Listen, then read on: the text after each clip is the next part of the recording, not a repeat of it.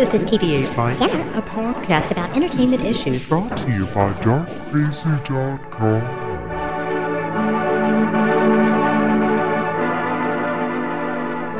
And if I see Van Helsing, I swear to the Lord I will slay him. Ah, ah, ah, ah, he'd take you from me, but I swear I won't let it be so. Blood will run down his face when he is decapitated. Ah, his head on my mantle is how I will let this world know how much I love you.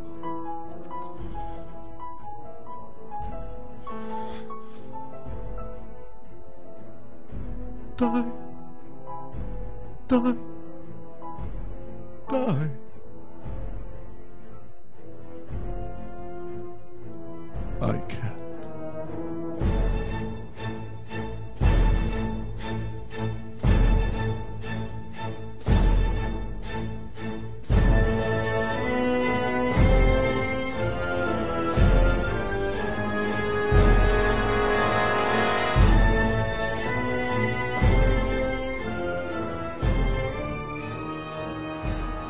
Morning, America. We are recording. We're listening to TV Ate My Dinner.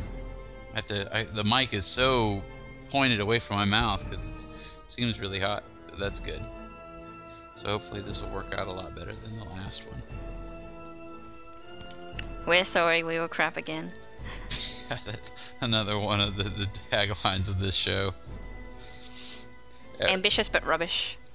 Everything. From Top Gear. Sorry, the show sucked. Hey, at least people listen. I was looking at the forum and I was like, hey, people posted on Venus Skytrap, and it's like you and Rude. uh, like, there, I have seen zero evidence that anyone other than the people in Venus Skytrap listen. I have heard no feedback from anyone other than the people who do it. That show, that show is all for the people in that show. Well, I haven't listened to it yet, but Oh, so maybe it's for nobody. Maybe it's just for you, it might just be for my gratification. I guess I'll I'll accept that. But if there is a, a silent listener out there wondering why it takes so long to make episodes, it's because it's a lot of work for for just apparently practice. You're listening to TV Ate My Dinner.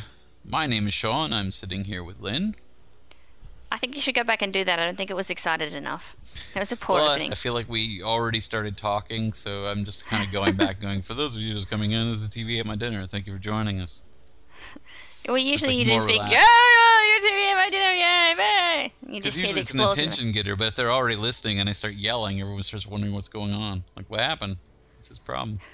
I just start Autobots sounding roll like. I'm coming undone. I just Well, want you to like me. Listen, I'm talking to you. It's gonna be great. TV Ate My Dinner, yay. Yeah, you're listening to TV Ate My Dinner. I'm Sean and this is Lynn. Ah.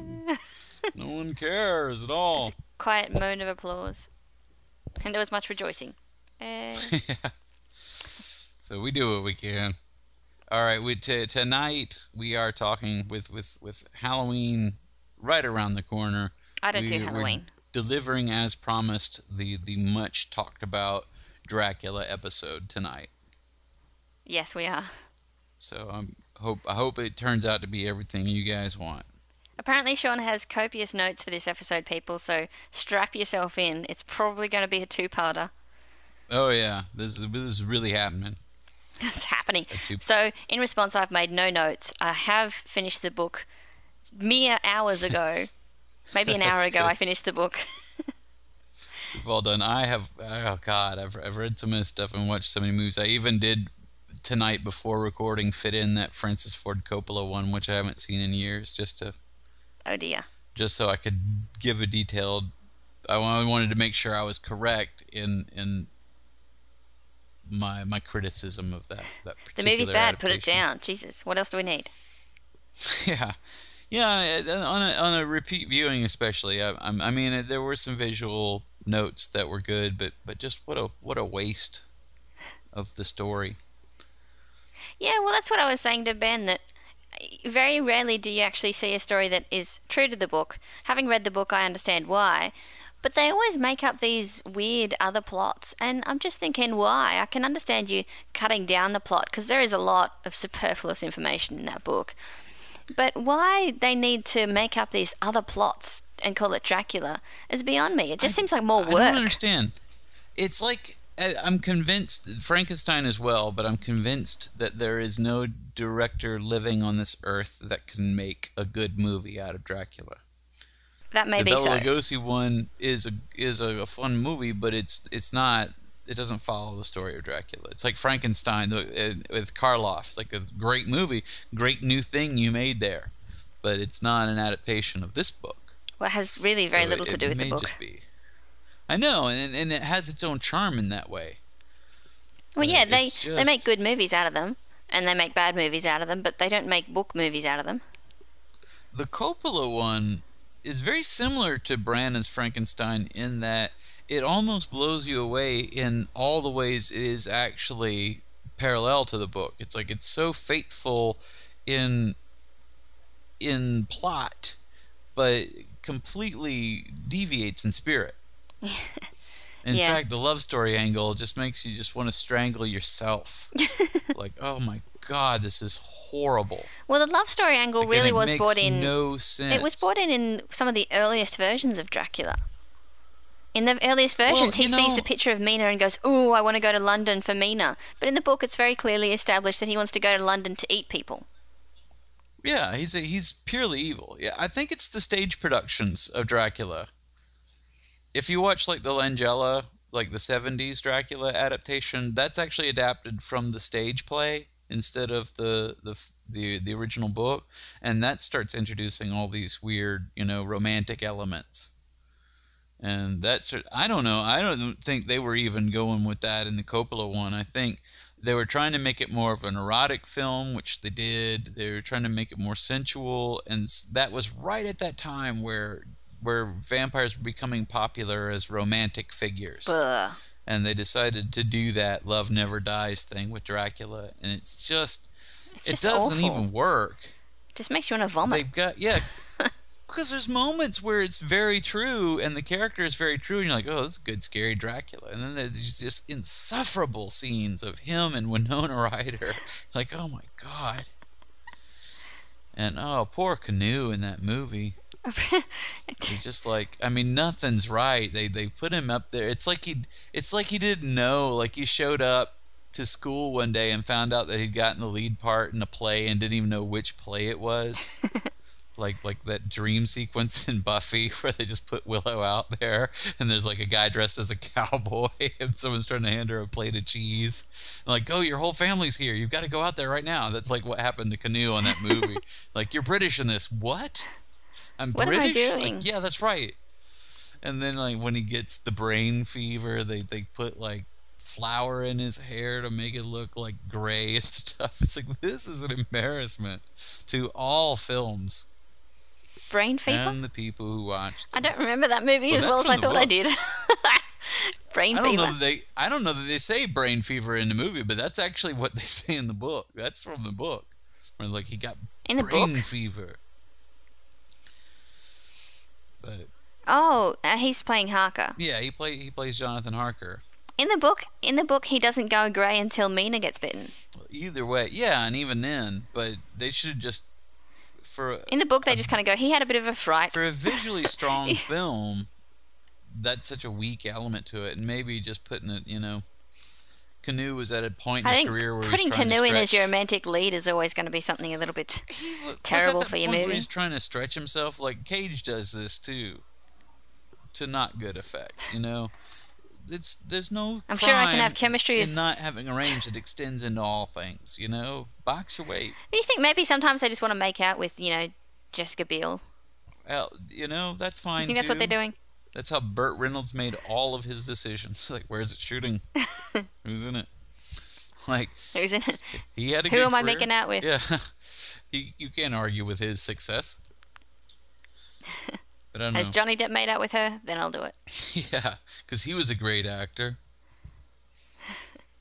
You can see him using his acting in this movie. Using his acting.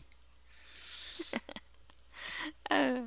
but so obviously the story of Dracula goes back much further than that. And um, what I find interesting about Dracula is that the story that, that Dracula sort of shares an origin with with Frankenstein in a sort of indirect way. Now we talked about this during the Frankenstein episode. I should have listened to that episode also. This is almost a companion piece to that. Should have refreshed my memory on that one, but Oh, we've been doing so much research. We didn't have know time like, for I have to everything. actually have to Just research listening my, to our own what stuff. I said. Yeah, it's too much. God. But anyway, yeah, I didn't get a chance to rewatch Gothic before this, but but I do remember the film. So anyway, but but the the Frankenstein story is most prominently known by. But it's not really an urban myth because it really did happen, but it's been mythologized. Well, the story of the this, the story of this the authorship summer of Frankenstein. 1816 is when uh, Byron, Percy Shelley, Mary Shelley, and uh, Polidori all came together in um, uh, Switzerland. Yes. And this actually started. This becomes important to the vampire mythology. Also, there's a weird aberration of that story that puts Bram Stoker there with them, and he came up with the Oh. idea of Dracula at the same time. And that you know that's absolutely not true. Bram Stoker was not contemporary to those people. He wasn't born when this Because the, happened. the the the connection there is that they all decided to write a horror story. Polidori tried to write a vampire story.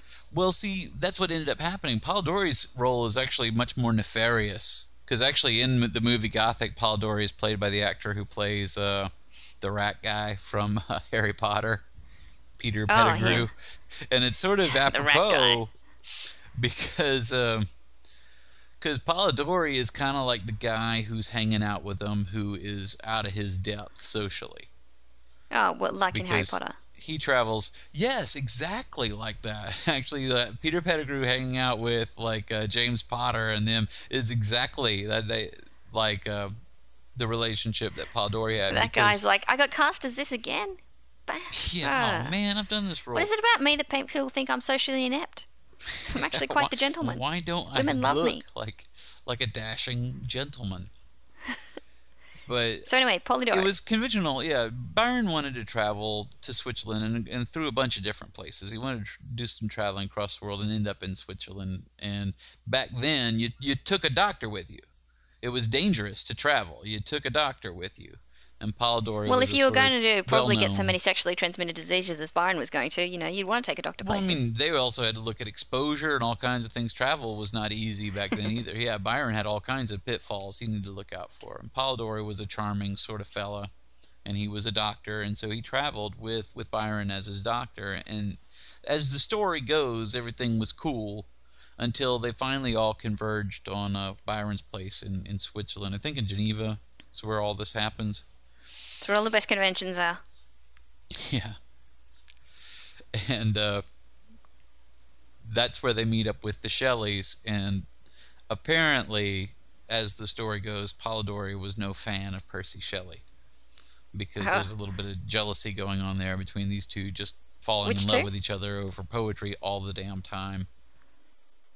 Okay, so Polidori was jealous of. Of the two of them, yeah. Because up until that Okay. point, he'd been Byron's sole traveling companion, and you can kind of get from the story if the story, as, as you end up hearing, is is in any way to be believed. And I actually believe, based on some of the things we're going to say later on, that this is probably true. That Polidori was sort of a social angler, and that being friends Well, with I- I- Byron helped him in that. Given all of that, I can understand why uh, Percy's wife wrote a story about isolation. Yeah. Well, see, the funny thing about that story is that when they all decided they were going to do it, and this is how the Polidori story kind of evolves, they all just decided they're going to write a ghost story. And Polidori did not write a vampire story at that time. He wrote, if you read the introduction to uh, to Frankenstein, Mary Shelley actually talks about it, and she just has this sort of sad, condescending way of saying Polidori came up with this terrible story about a, a woman with a skull face, and it was just awful. Trying to see something through a keyhole, who knows? Probably something lurid. and that was like I fell asleep while he was doing yeah, this. there's like poor Polidori. Like, so you could already get that he's he's probably the subject of some some ridicule, and that story obviously never saw print. But what he did end up writing was actually almost completely plagiarized from Byron. because Byron came up with his fragment of a novel, which is a vampire story. It's not. I don't think it's specifically stated in it that it's a vampire story, but the story is about, strangely enough, a sort of affluent gentleman traveling with a socially angling young man who's trying to win his affection so that he can improve his status. So Dracula and Renfield were born then. Yeah, exactly. From those by, characters. By uh, I think his character was named. Uh, uh, let's see what Pettigrew. Darvell. Augustus Darvell was Byron's vampire, and the whole story, which is incomplete because he was planning to write a novel until he got tired of it, and is all about Darvell and his young ward traveling to some far off land, and he ends up being killed or mortally wounded, and, and swears the young man to an oath not to reveal what he is or what he's done and they don't really specify either one. It's a kind of neat like setup for this vampire's resurrection because he's telling him all these specific things he has to do on the night that he dies. You know, presumably so that his body will return. Now, a couple years later, Polidori comes out with a story called The Vampyre, and it's about Ruthven, who's this aristocratic, well-to-do, affluent gentleman who is, of course, nothing but bad, and he preys on young people and he preys on young women, and uh, he steals the virtue of all he knows, and his noble young companion follows him and is led astray. so he basically rewrites the story so that So he's it's the hero either of it. plagiarized or maybe it's just a writing back. It may not be plagiarism It's- as such, It is plagiarized though, because there is a scene where Ruthven is dying, and it is almost the same conversation verbatim that happens, where he swears him to an oath. Although Polidori takes it even further, and by the end of the story, Ruthven comes back with a nefarious, although not very comprehensible plot to marry his sister. So it's like he comes to not only does he kill young women and, and all this stuff, but he will actually date your sister. and because he's sworn to an oath not to say anything, and thus was born quandary. vampire douchebaggery, which Yeah, has subsisted almost the from the get go by by making Byron the the the progenitor of the vampire race. He he created completely the archetype of the the aristocratic douchebag vampire. And this that was so close that at some point when it first was published, it was actually credited to Byron, which created another misconception that this this famous vampire story was written by Byron. He kind of deserves the credit because it was more or less stolen from him in concept at the very least. And it was definitely retaliatory, I think. But that's by, you know, by 1819, so like 3 years later. Cuz this whole the whole summer thing, I mean, Gothic is a movie that depicts that in a fictional sense but doesn't really do the true story justice because Gothic has a whole supernatural element to it. But it's a, a sort of fun, real story about you know Polidori just kind of melting down over the course of this summer to the point where it finally culminates in him challenging Percy Shelley to a duel and getting tossed. Sounds a bit like Amadeus. definitely- He de- yeah, he's like the Salieri, Yeah. but but so there's definitely some animosity there that ends up spawning the the first the the, the British and certainly the the Western idea of the vampire.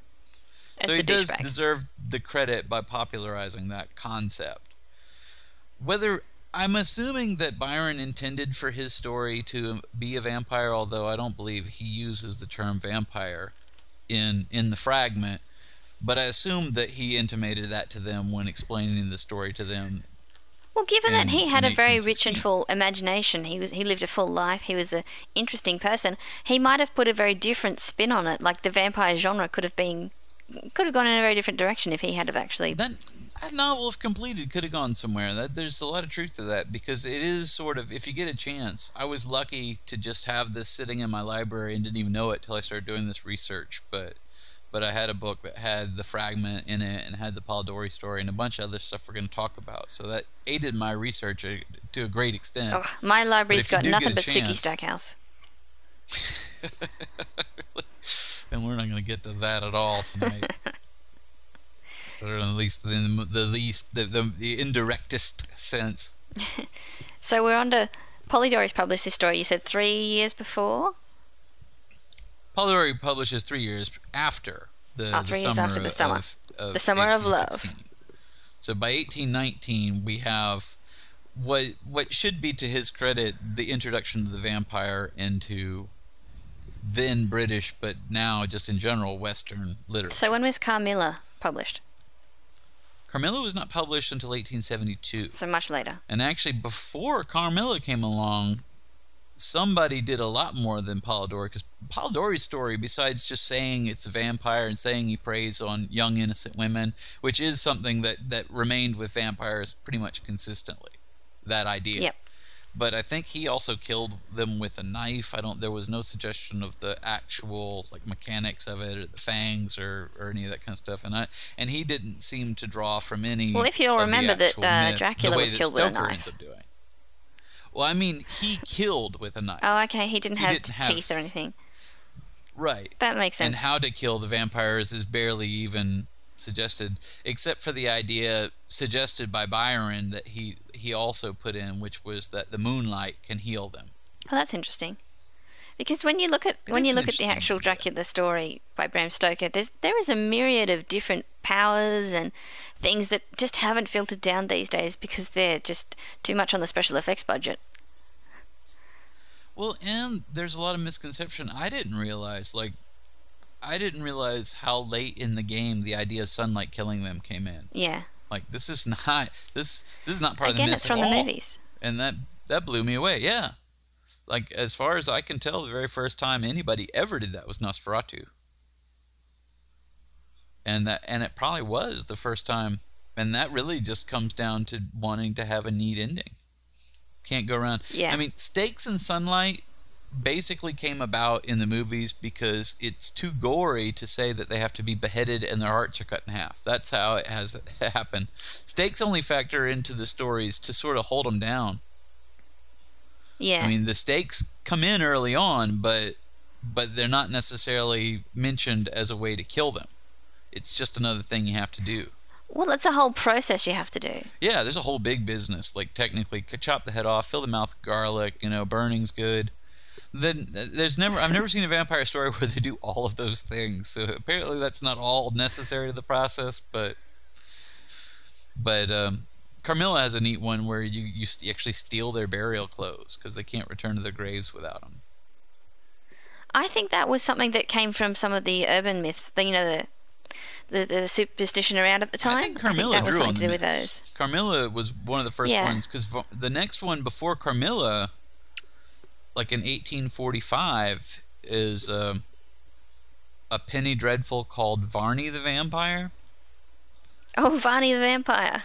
Yeah, I almost I, I almost cringe to say it because I've been listening to the LibriVox recordings of Varney for forever, and I mean I'm not even done with Volume One in in the audio. It just, I mean, it's Well, a tome. The longer you write it, the more people have to buy. Well, see, there I'm are so many things that Varney brought to vampires that it's you can't really dismiss him.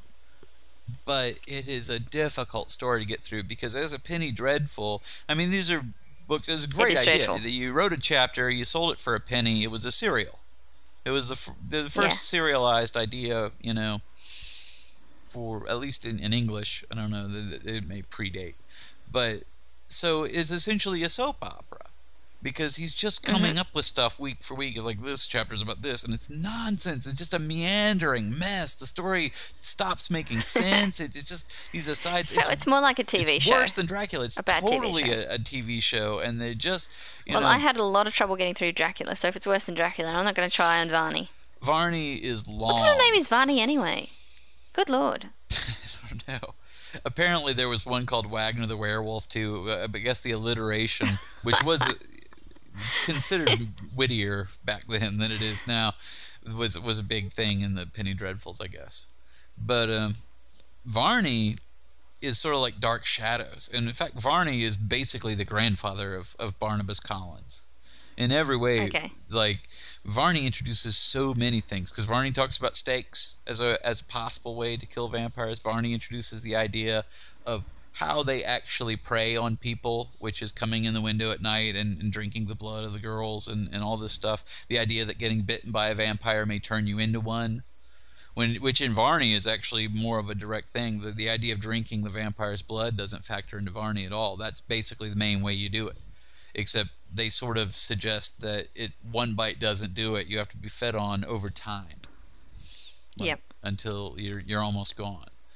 But there, so there's a complicated explanation. But I, you know, I'm almost done with volume one, which is like I'm on like 50 chapters of this thing, and I have no idea like what's going on with Varney or they keep introducing every now and then some other part of the backstory that you think so this is going to play into it like but i'm not sure it ever does it's a lot Just of making up shit as he goes along. It sounds like a fun way to write.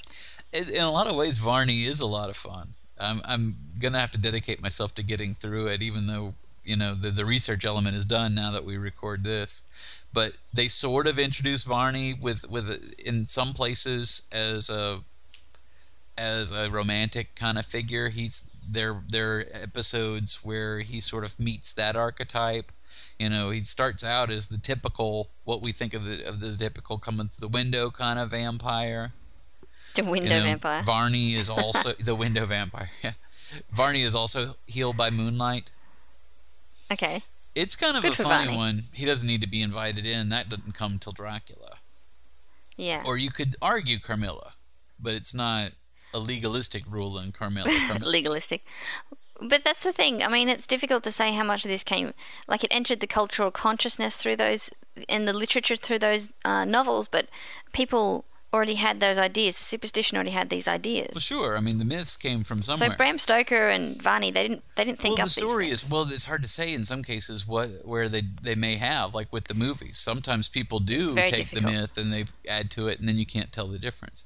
What they did and what they're credited as doing here is not in creating the idea, but making it popular. I mean, this is all introducing. Mm. Like Varney introduced the vampire to pop culture, and you can you can see that almost exactly. I mean, everything. I mean, he predates Dracula, you know, by 50 years. So Varney definitely brought all these things, and it was super popular at the time. It was crazy. I mean, 220 chapters. This thing went on I can forever. imagine. This is a long-running Penny Dreadful. That it generally I wonder who was you see this it. printed in about three different volumes. If you want to buy a copy of Varney the Vampire, all Was it was it teenage girls buying these Probably. things?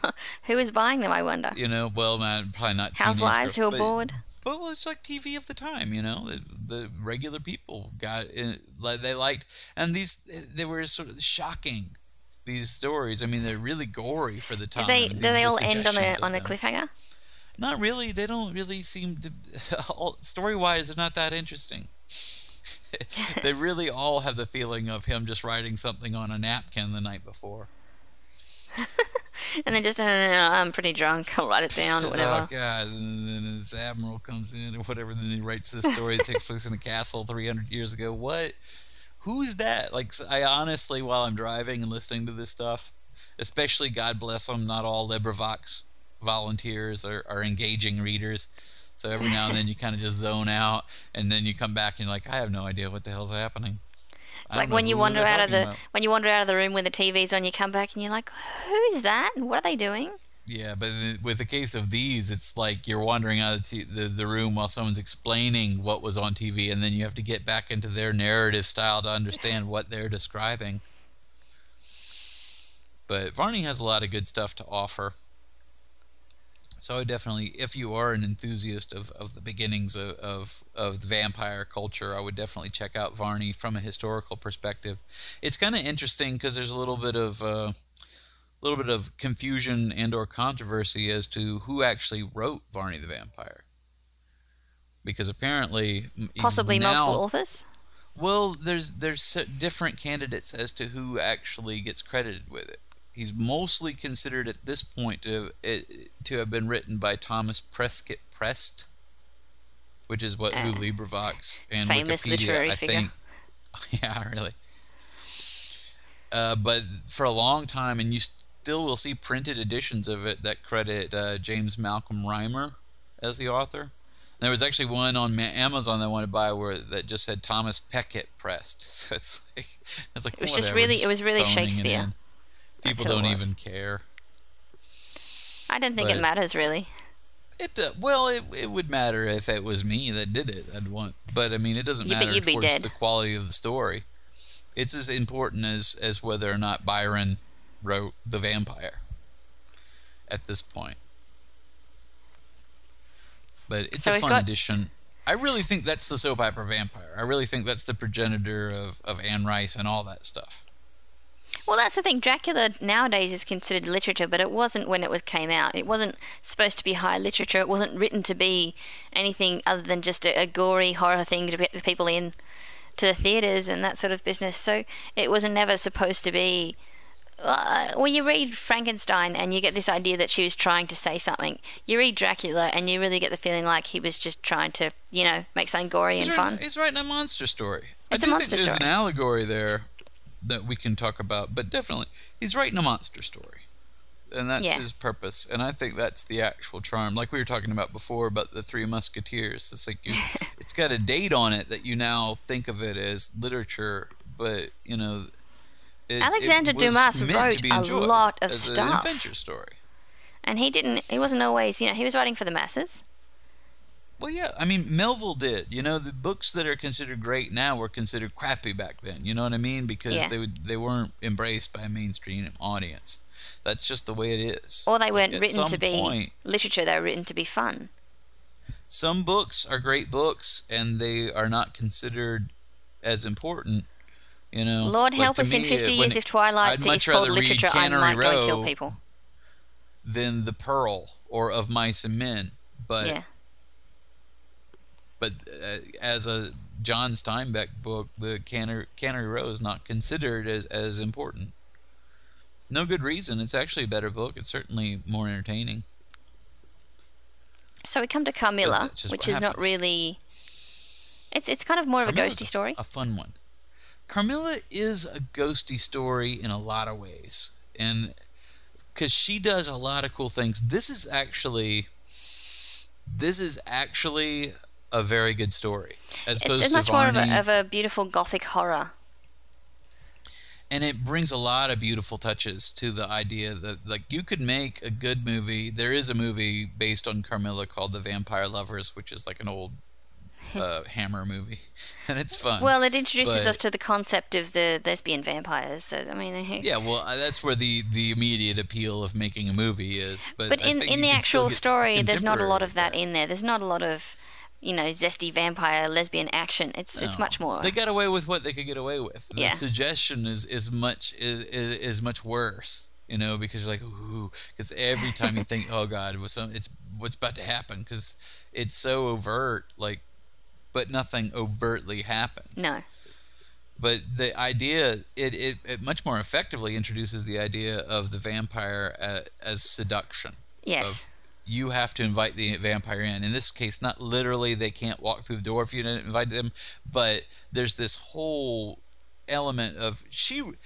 I keep saying she. The, the story was not written by Carmilla. It's about Carmilla, but the concept of, of Carmilla introduces a lot of stuff that becomes important to the psychology of vampires as a monster Yes. because it's gripped by pathology, things that Carmilla must do, and rules she has to follow.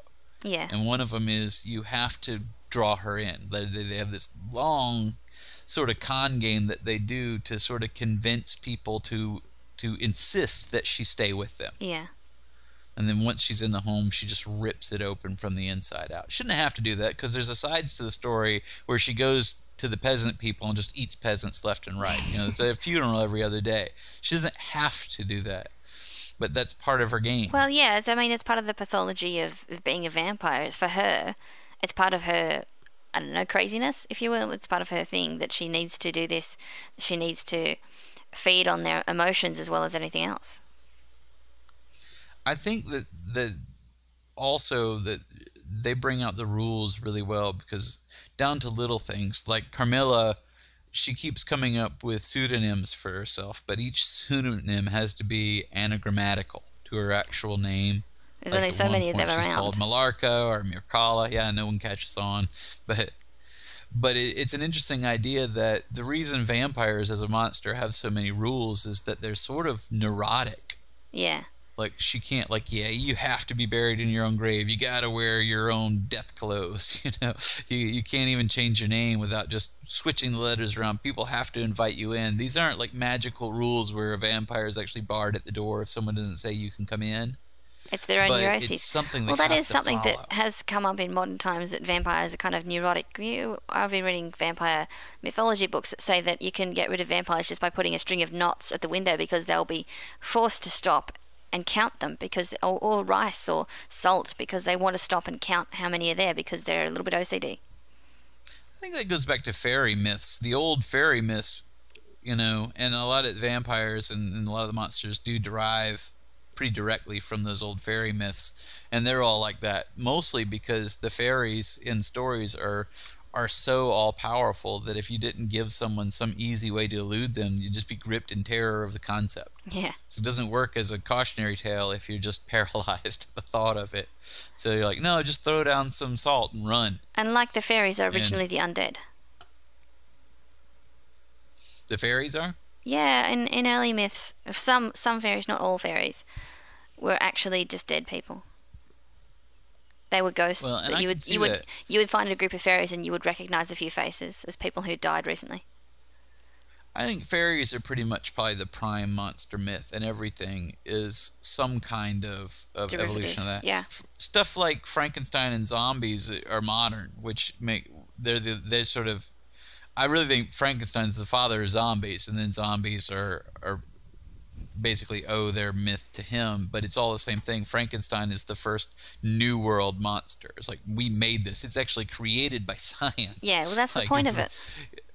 yeah, so he's science. the first non-fairy. Like vampires actually have an old world kind of thing. Yeah. I think that's why people like the idea of, of Frankenstein versus Dracula because it it is old world versus new world. It's like with modern man's created myth versus the myths that seem to have just already been here. Hmm. Like Frankenstein's not a monster that predates man, like like fairies or like Cth- a Cthulhu kind of thing.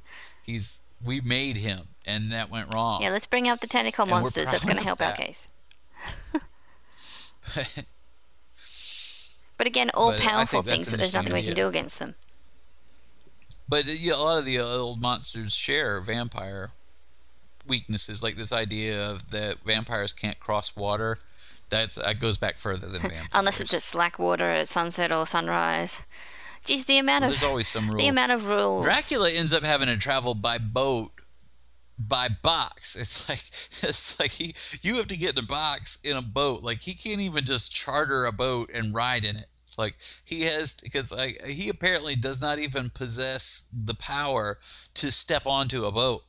Is what they're saying. Yeah, for some reason, for some reason, people have to He's got to be carried on. carry him. He can't just travel. He can't just turn into a wolf and run across the land. Like for some reason, he can't do that, which is really odd. Yeah, if the ship actually wrecks onto the beach, then he can jump off it. That's as far as it goes. Yeah. But he can't so much as step over the water in any sense. And that's a neat idea. Well, unless it's at slack water.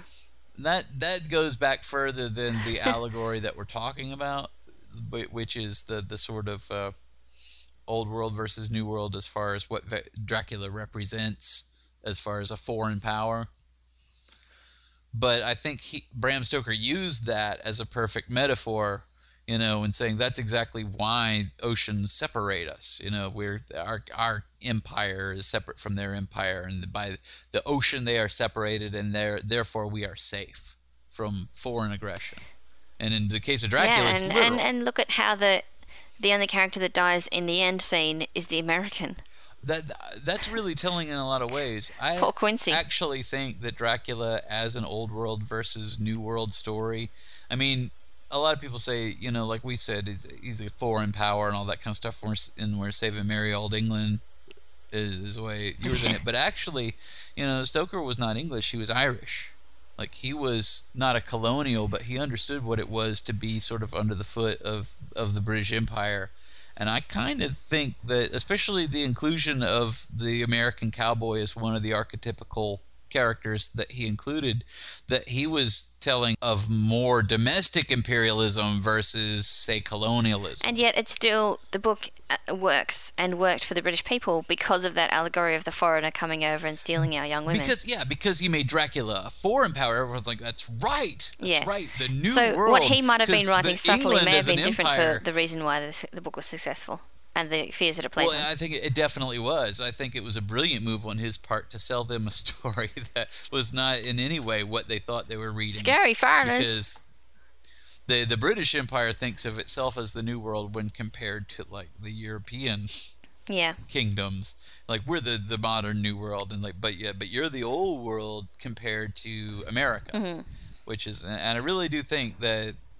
Obviously, all of Lucy's suitors represent an actual archetype of some kind, which is why they all that why they all gravitate around the same story and arc and character you know but they all you've got the the frontiersman the cowboy the man of action you've got this this lordly like rich guy who's like the man of wealth and status and then you have the doctor who is a man of science. These are the, Yeah. this is the, the sort of trinity that surrounds lucy that is actually and this is why adaptations of this book make me crazy into film. That trio of characters is the centerpiece of the entire book their relationship and- with each other and to Dracula and the story is actually the whole story. Yeah, it's such a beautiful idea and it's never understood and it just drives me nuts. Because Yeah, when you consider how they're brought in and the how annoying that long part of the story is between Jonathan Harker disappearing and reappearing, where it's just Lucy and Mina writing letters to each other, it is so long and boring, and it's really difficult to get through. And I can understand why people chop it out or just fall asleep during it. well yeah, I mean It's really only towards the end that they come into their own. the thing is that the, the book has a disastrous second act. If you think of it, Yeah, in terms terrible. of m- movies, you're trying to, and and I want to talk about that in a minute because there's a reason why that happens. That that I think was probably more interesting back then than it is now. But it makes it very difficult to adapt because it's like this racetrack that has this killer curve. Like the opening of Dracula is so sleek and cool, and you're like, well, I see where this is going right away. Guy shows up Yeah. at the castle, it's all messed up. There's so much cool, creepy, scary stuff. Dude's climbing down walls. There's these Yeah, women trying to seduce him. they're eating a baby. I mean, that's in the book. Like that's something that, well, that- that- child, but well, they say child, but the wails of the child sort of suggest. But again, Yeah. you have to be careful in the way that you say things like that. You have to be delicate in the way you bring that Yeah. to the uh, the audience at that time. But that just makes it worse. The ambiguity. but they're not just eating a baby; they're gleefully eating a baby. I know he's carrying it, brings it home in a bag. Yeah, and he chucks it to them, and they're like, "Woohoo, baby!" Hmm It's like it, it is horrific in the grandest sense of horror. And yeah, and then he can't get out, and it's horrible. and then he disappears, and they cut to his girlfriend, and you're like, what is going on? And that's the point where every movie that's ever tried to to be made out of Dracula just comes right off the track. Every time they hit that curve, they're like, "What do we do?" Like, and every time they make the wrong decision. Every time well, to even frank, the Francis Ford Coppola, book, which actually is the only adaptation of the book that has all the characters in it. I think following the book would be a mistake there because it, it is such a terribly Oh, like because he's trying to draw out the No suspense argument. and that sort of thing, and you have this long, boring bit where they're writing letters to each other, and or or it's just Mina's journal, and she's not writing about anything interesting. There's a long bit where she's doing, you As- know, as opposed to people Harker, here like ghost stories. We we understand Jonathan keeping a journal at first because first of all he's on a business trip, and second he's doing something interesting.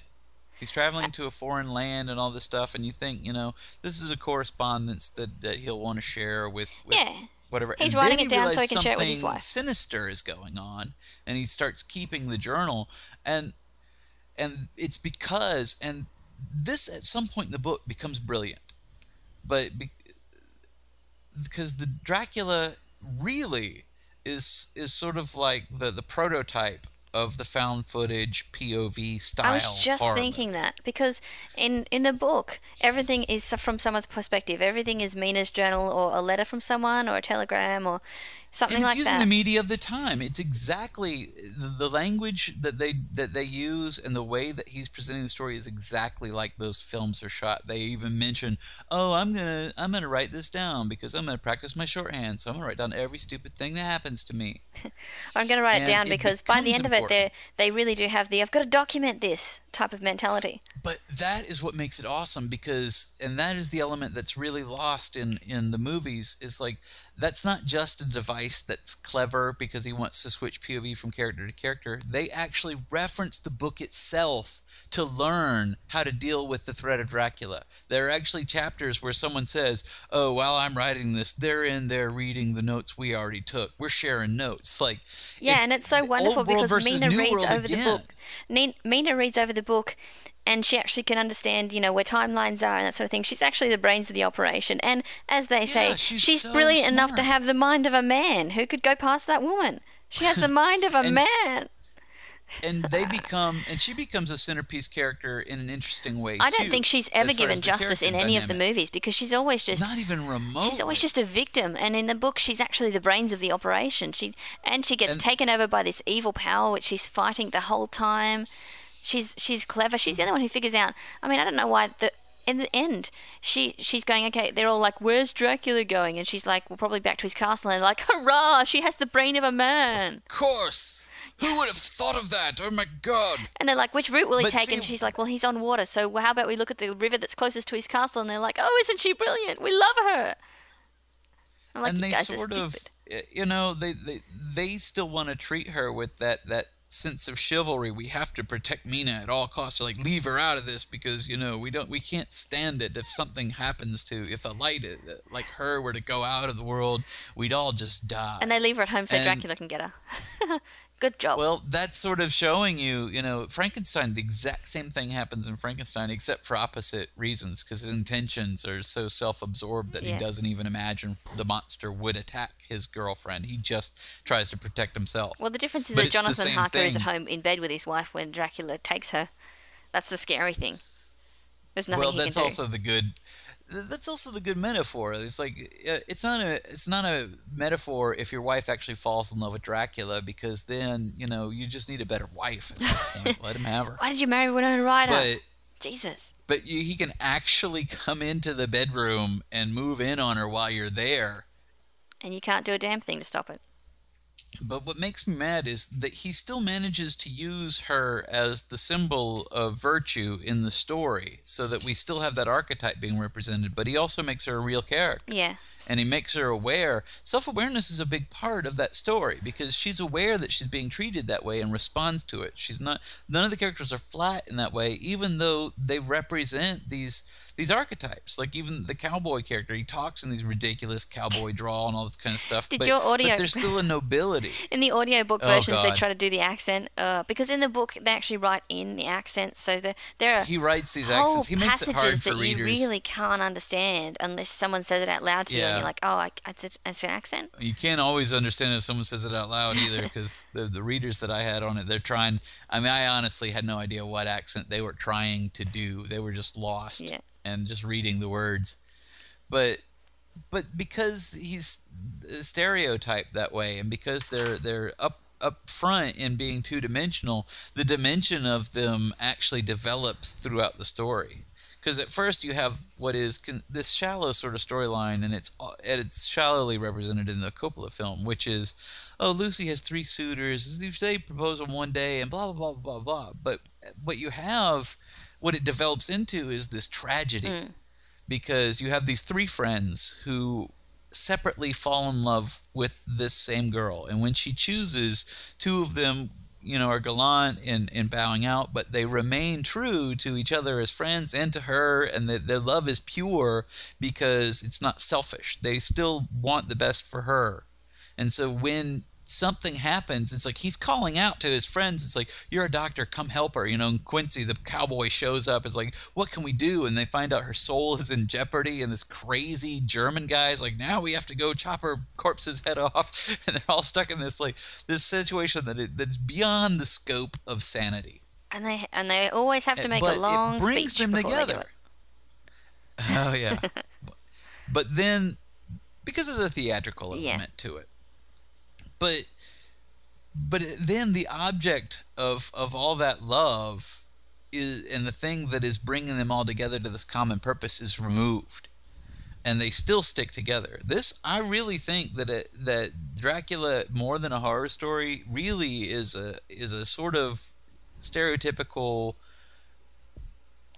adventure yeah, story it is kind of a man's own and I really think you can see the influence in stuff like Tolkien. Like you can see where it's sort of becomes this Lord of the Rings, where it's like this fellowship has formed, and I don't care why it formed. It's together now, and now we're going to remain true to each other, regardless of the purpose for which we said we would form. You know, so these guys all came together to help Lucy, and then that love is sort of Well, transferred friends to Mina beforehand. Because they're like, now she's in trouble Yeah, and they all decide that she's their yeah, sister. we will not allow what happened to Lucy to happen to her, and it's this sort of noble transference, and, and then it becomes for all three of them a completely selfless love, because they're just trying to Yeah. save her because she's the one pure thing that they all have in common, even even slightly, even vaguely, and the the beauty of that character dynamic and that story element is not even I mean, I feel certain in saying that it is not even vaguely understood by any filmmaker that has ever made a Dracula movie. Well, all the filmmakers just go, "What? Look, it's about Dracula drinking people's blood, and then Yeah. there's the girl, And and, got- that's what it's You about." got a girl, you got three guys in love with her. How about this? One guy. One guy's in love with her. Okay? I've seen How about we just adaptations. lose that first the girl? only way they ever differ is in which Lee one? characters to keep. I've seen adaptations where Quincy was the single suitor. You know, you see adaptations where it's it's uh, Arthur in the, the the Bela Lugosi film. Doctor Seward is is uh, Mina's dad. I think that's Well, actually the, true the the Christopher Lee too. one that is that there is no wives. There was only one girl at Dracula's palace, and her name is Lucy. And then they get back, and there's another girl called Lucy who was Jonathan's uh, wife to be, Oh, yeah, and then and the- she immediately dies, and then Mina there is was- the husband of some other person. I think in the BBC version, Lucy and Mina are sisters. I mean, it's like I the, the the butchery of the character dynamic. It's like it just shows that you have no idea what to do. Like I I know Well, that a literal bother? translation of the book is not what's warranted, but the spirit of the story they're trying to tell. I mean, that's what's just mind-boggling about the Coppola film. It's Well, like one of so many of these scenes are from the book. Why doesn't it make sense? Because they don't know what the scenes mean. One of the things that they they replace a lot is they replace the religion. It is a very religious story. They go on about religion all the time, and it's about a brotherhood or a Mm-hmm. fellowship of men uh, fighting to protect this pure, good woman who is praying the whole time. So, and, and they often say, you know, God's will be done, whatever God wants, God will protect us. And a lot of religious, it's not just the cross that affects him, it's any religious artifact will affect the the vampires. So And that's it's, it's a very important element that they never bring in. But he introduces that, you know. None of the vampires. Varney doesn't care about crosses in anything I've seen so far. Carmilla, there's a lot of rules there, but they don't. She does not like religious stuff. Like there is a scene where she does not like the the the, the hymn as their as the funeral procession is passing and all that. She doesn't like that stuff. And her arch nemesis in the book is pretty much the grandfather of, of Van Helsing. He's a priest called Baron Vordenburg Baron Vorenberg. pretty much an analog of of uh, of Van Helsing. But I do like how they, they, they pull play on the concept in the in the book. They do say cursed and thrust from the side of God. And that's what the, the burning of the religion we know when they touch the religious objects they burn because God Yeah. hates them. Well, and he has so many clever like he, has all the gadget stuff like the the the, the god gadgets that Yeah. you use. Like he has like these communion wafers that he breaks out and like that like he breaks them up and makes a circle out of them and they can't pass the circle and all. like anything Yeah. religious will will ward off vampires and Dracula. Yeah. I like that. And of it's, course it's the, the garlic thing of- is not a religious thing, but it's it goes back to the old myth. Well, it's part of what it's about. When why do people cling to religion? It's as part of a protection. It's part of a feeling of safety. In these times, they cling to religion to sort of feel safe, and they think that someone's up there to protect them. Well, it's like fairy rules. Again, you can't create a monster, and now that translates now into superheroes, but it's actually the same concept. You cannot create a sufficiently powerful creature without giving it an overt weakness. Yeah. in, We have to be able to in the case of heroes, it's because there has to be drama, and there's no drama if they're invincible. In the case of monsters, you have to give people hope. There has to be a way that you can overcome. In vampires, it actually comes down to be very simple. It's it's always purity and virtue. You know, it has to be violently protected sometimes, but that's really what it's all about. Of course, it's also what draws the vampire. Yeah. So, I mean, if you're sort of halfway, if you're middle of the road, you're, that may be the best way to go, according to these stories. Well, I, I you know, oh, I'd Don't- like don't to, I'd like to see a to unicorn attack a vampire one day. Wouldn't that be a good story? Takes it out with this, with a horn. That's what, maybe that's what unicorns are made for, because they like purity. Exactly. Well, yeah. Why didn't they put that in a story? That's that's all virgins get. It's like you know, of all the things, the, the only thing that good we get to do is kill a unicorn, and that's bullshit. I don't know one virgin that wants to do that. Well, Mina isn't a virgin. Well, she gets married. She's course she's a married story. lady. But um, that doesn't help her. But that's the thing. But That that's why vir- the love virginity story. is not the, the virtue the love story the story. seems to irritate me because he doesn't he doesn't go after Mina because he's in love with her. He actually says to her, "I'm going to take you and kill you in a terrible and painful way because you and your friends have been trying to kill me, and this is my revenge on you." Yeah, He's very clear about that's that. That's the whole business. He keeps trying to tell them, and the Dracula, the Bela Lugosi Dracula is a good one because it does have some good confrontations between Lugosi, like the Lugosi Dracula and the Van Helsing, which is good. But they have some fun confrontations in that because he's like, "What are you gonna do against me? Yeah. Like I live forever. and You're like nothing." And that's where their faith comes in. Also, it's like, well, we have each other. And one thing, the old world versus new world thing comes again, and why this sort of POV kind of story device works, and it's sort of lost in translation now because it's old hat to us. First person stories are old hat to us, and that level of, of POV shift we're, we're familiar with, so we're not impressed with it. But really, the reason that that's important to the story is because their ability to document what's going on is, is a, direct metaphor for triumphing, like technology triumphing over superstition. Mm. Because everything they use, like I'm going to write all my notes down in shorthand, so Dracula can't even read it. But plus, that also explains why I'm able to keep these detailed notes with, with which is probably not a whole lot of paper Yeah. And you know the doctor actually records everything on a phonograph and then lucy comes in she's like a stenographer well, not lucy Mina. amina comes in and, and actually compiles it all it's like we are actually using modern technique to fight an ancient evil Yeah, and they that's why because we they will can prevail. use that, we they are, we're they're able to you know compile their details and figure out how to kill him and that sort of business. yeah that this is why we'll win because the new world is stronger than the old. Because we world. have he each other. All, all these powers. It's like we're chasing him. He controls the wind. But we're going we're going to get there because you know I checked the train schedules all this kind of stuff. It's very modern. It's like like Lucy's like I memorize the train schedules just in case I have like um I keep saying it's these damn movies that do it. Yeah Mina is the one who comes up is like I know where all the trains are going and like oh this genius woman everything She has a like, male brain. you guys are a bunch of condescending assholes by the way Yeah, they're all. stop thinking it's a revelation every time I know something And every time she figures something out, Van Helsing just worships her. Oh, you're so clever. Oh, Mother Mina! Oh, like, shut up! You're a thousand. Did you? I But love the passage sort of where um, she's describing too. him talking, and he doesn't understand the um, the the sailors swearing, and he's like, everything was covered in blood, and he's they're actually just swearing at him. They were saying everything was blood and everything is blooming. And I'm like, you know, if if Mina was writing this down, she was probably with her feminine delicacy omit those words. But it's rather amusing. He's amusing. I like how he talks about how he doesn't make any friends except the whole time he's like, I want you to be my best friend now. As soon as they meet, oh, I love you, my best friend now. Okay, let's be best friends. And then you realize he's just a lonely, sad old man. I like there's one the thing point. at the end. He's like, it doesn't matter if I go out and get killed because all my best days are I like there's me. one point where Dr. Seward just sort of says, man. I wonder if Van Helsing's made all this up and he's actually doing this because he's really clever and he's clever enough to actually do it. I wonder. It's it's an amusing point that you think, you know, maybe that's what where that this this book should have gone. Maybe Van Helsing was just doing this all to make friends with people.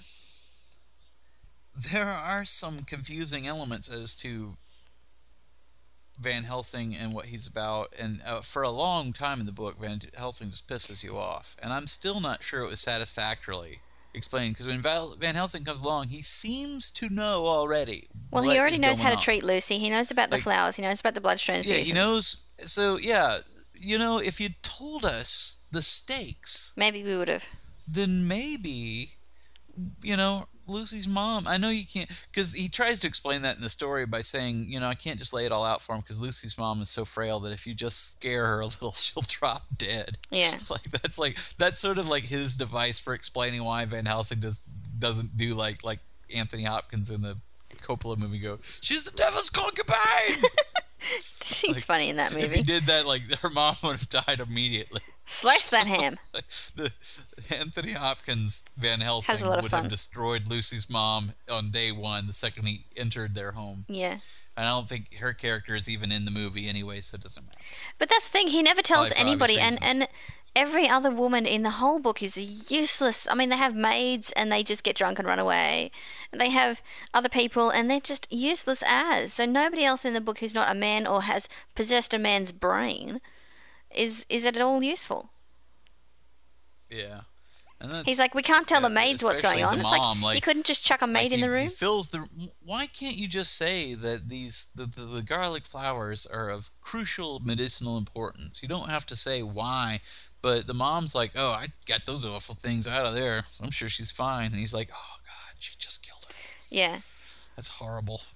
Uh, you can't even say anything about it. Just awful. It's like, well, you know, You could have just told us. you just do things. You don't explain anything. Like people require some level of explanation. That it bothered me for the longest time in the book, and it sort of comes out a little bit that Van Helsing is not hundred percent sure what's going on either. He's like, well, you know, I I've seen some things, I've done some things, I know some things, but that doesn't mean that I knew for a fact that this was a whole vampire situation. Well, the fact is, as soon as Lucy around dies.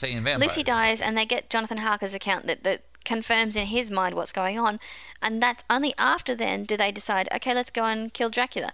I mean, if they had have known beforehand that there was some horrible person out there trying to drink blood, they, I mean, I don't know, he could have just told them that there was a horrible person anyway, and then only after that do they mobilize, and they're like, oh, we didn't know that all along he was living right next door to us. You know, and it's like, well, if we had, have, Yeah, you know, that's the worst thing. Like, oh, I actually sold him that house. Like, oh, Jonathan, god damn it, really?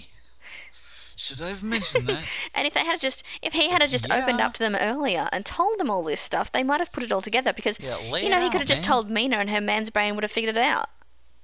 Because all the rest of them are dumbass. well, that goes back to the disastrous second act. There, the donut hole in the story is from the exact moment that Jonathan they cut away from Jonathan and the castle Yeah. to pretty much when Lucy dies. like everything between then is just a total test of your patience as it a reader. really is. As a listener. and and it's all geared towards you know in those days it probably made more sense because it was geared towards orienting people to that pov style which is now you know it's now common to us so it they go into all this explanation of now i'm doing this and i have to tell you about this because it's like, we get it it's a diary all right cut to interior next scene Yeah, and the, the amount of time, Lucy takes a long time to die. She just, she just hangs and, Yeah. and then just like, oh, strangely, every time she sleepwalks when the moon is full, she starts getting sicker. Oh, oh, look, she's better again. I'm sure she'll get well. Oh, no, she's sick again. Oh, she's better again. I'm sure everything's going to be uh, fine. The suspense of that is, I guess, because at that time, again, we're used to the vampire genre. It's like, well, because it's vampire. Yeah. you know, where he's trying to build some level of suspense, but like, oh no. But he's already told on? us about the vampires in the Although beginning. We already know. He know, yeah, we know there's vampires, but he's, I think, also drawing one thing Carmilla did that that I think he's doing a little bit here also is is um, Carmilla equated the vampire with plague. Yeah. wherever that's uh, for a long time. In fact, the, the dad in Carmilla just assumes it's a plague, and that you know the superstitious townsfolk could have, have invented this idea of a demon. Because figure, we you know, aristocrats are so a- much smarter It than really the equates it really well with with night terrors. Yeah. is what it is. This old hag, like this cat or old hag, like pressing down on your chest while you're trying to sleep. It's it's a total like embodiment of of the traditional night terror, like superstition, Yeah. and where that comes from. but just putting in a vampire. So he's he just equates it that way scientifically, and he's a real lunkhead. Like he's a good lunkhead dad. They have to have Every them. Every good horror movie needs one. So bad. Oh, yeah, have to have them. what is your take on? Uh, do you want to continue this and come back next week and talk some more? I got some more Dracula. We're not done with Dracula, Yeah. Um, whatever you like. and I I'm definitely fine. don't. I don't feel done. We haven't even gotten into talking. I think next week we could focus on Dracula in film and what that did. Well, we've sort of we sort of we're sort of doing the book now, and when if we feel like we're finished with the book, that might be a good place to stop, and then next week we can look forward into the impact of Dracula and where it's gone. Yeah, and that'll give me a chance to peruse over the next week these notes and see if I, mi- I missed anything. I think I think we're pretty much on on topic, and I, I don't think I've missed any of the points I wanted to cover. But but I have to say, when the when the idea of doing a Dracula episode was suggested, I was not a big fan, and and I've been very impressed actually. So I'm glad that I got this opportunity. Between looking at the, the lore of uh, and history of vampires in in our pop culture and just Dracula in general as a story, you know, uh, uh, to be honest with you, to be fair, it, it was because the Dracula movies are usually crappy. I mean, So that's I, true. di- I didn't realize that true. there was a Dracula to like. But we'll talk about we will talk about them. I have watched mm, practically every crappy Dracula movie. I think it's impossible. so I, I- I think haven't it's seen them all. impossible. But I could squeeze a couple in before next week. I could watch I Dracula AD 1972 with Christopher Lee. I think that's on Oh streaming. dear. Uh, I think that one of the problems is that they either try to be a Dracula movie or a vampire movie, and nobody really takes it seriously. I think you have to You take know, they- Dracula seriously. Like, uh, and I don't mean. I think that the, the problem with Dracula and Frankenstein and all these things is people. The reason I, I fear reinvention is people are always like, well, we're gonna we're gonna do a new take. It's like it doesn't need a new take. No one no one did it the first time.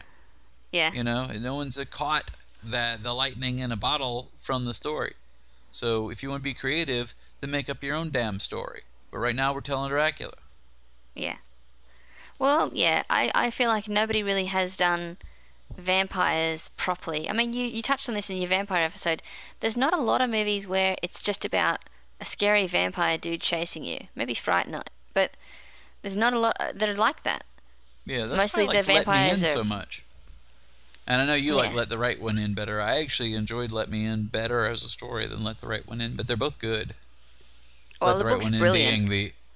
Well, I may have to read that book, but well, not you, for you a should read the I'm, book because I'm, I'm then you'll done with see vampires for a the while. brilliance of the first movie. I think you'll I'll see be how. listening to Varney on audio tape for at least another year at this rate. Good Well, maybe next year we'll come back and do a Bunny the 220 Vampire chapters, and I'm on, I've only done 50. I'm gonna have to start taking some long trips. At least with LibriVox, it's free. But but good. I'm glad. I'm, I'm looking forward to coming back to this topic, and, and this is a perfect. I'm glad we're getting a chance to do this before Good. Halloween. Next week, more Dracula. And uh, we do have a new Venus Skytrap out. So if you, for those of you, for those Venus Skytrap mem- cast members who listen to the program, there's a new episode that you may be in, which is sad because Rude wrote me. He's like, "When's that out?" I was like, "Oh, this new one out, but you're not in that one. You're not into the next one." It's like, so it's like not even a payoff for the people that are in it. So Except for me and Ben. And we're very excited. We're so excited we haven't listened to it yet. yeah, really. Oh well. Just wait till a couple build up. Give it a few years. I've been listening to Dracula for ages. The thing takes I know. forever. I'm so glad. I, I may try to work in some more vampire research before next time, and at least I'll get a little more Varney under my belt. But I feel good that I can kind of ease up a little bit on You, the you, you probably have to do Varney or research. You might not be able to have time to do both. Well, see, Varney's just while I'm in the car. That's why I haven't got through it because it's just I'm just listening to that while I drive. I around. listened to I'd Dracula probably have time all of yesterday, and I still didn't have it quite finished this morning. I just had to read the rest of it because I was just, oh, I'm not going to get this finished.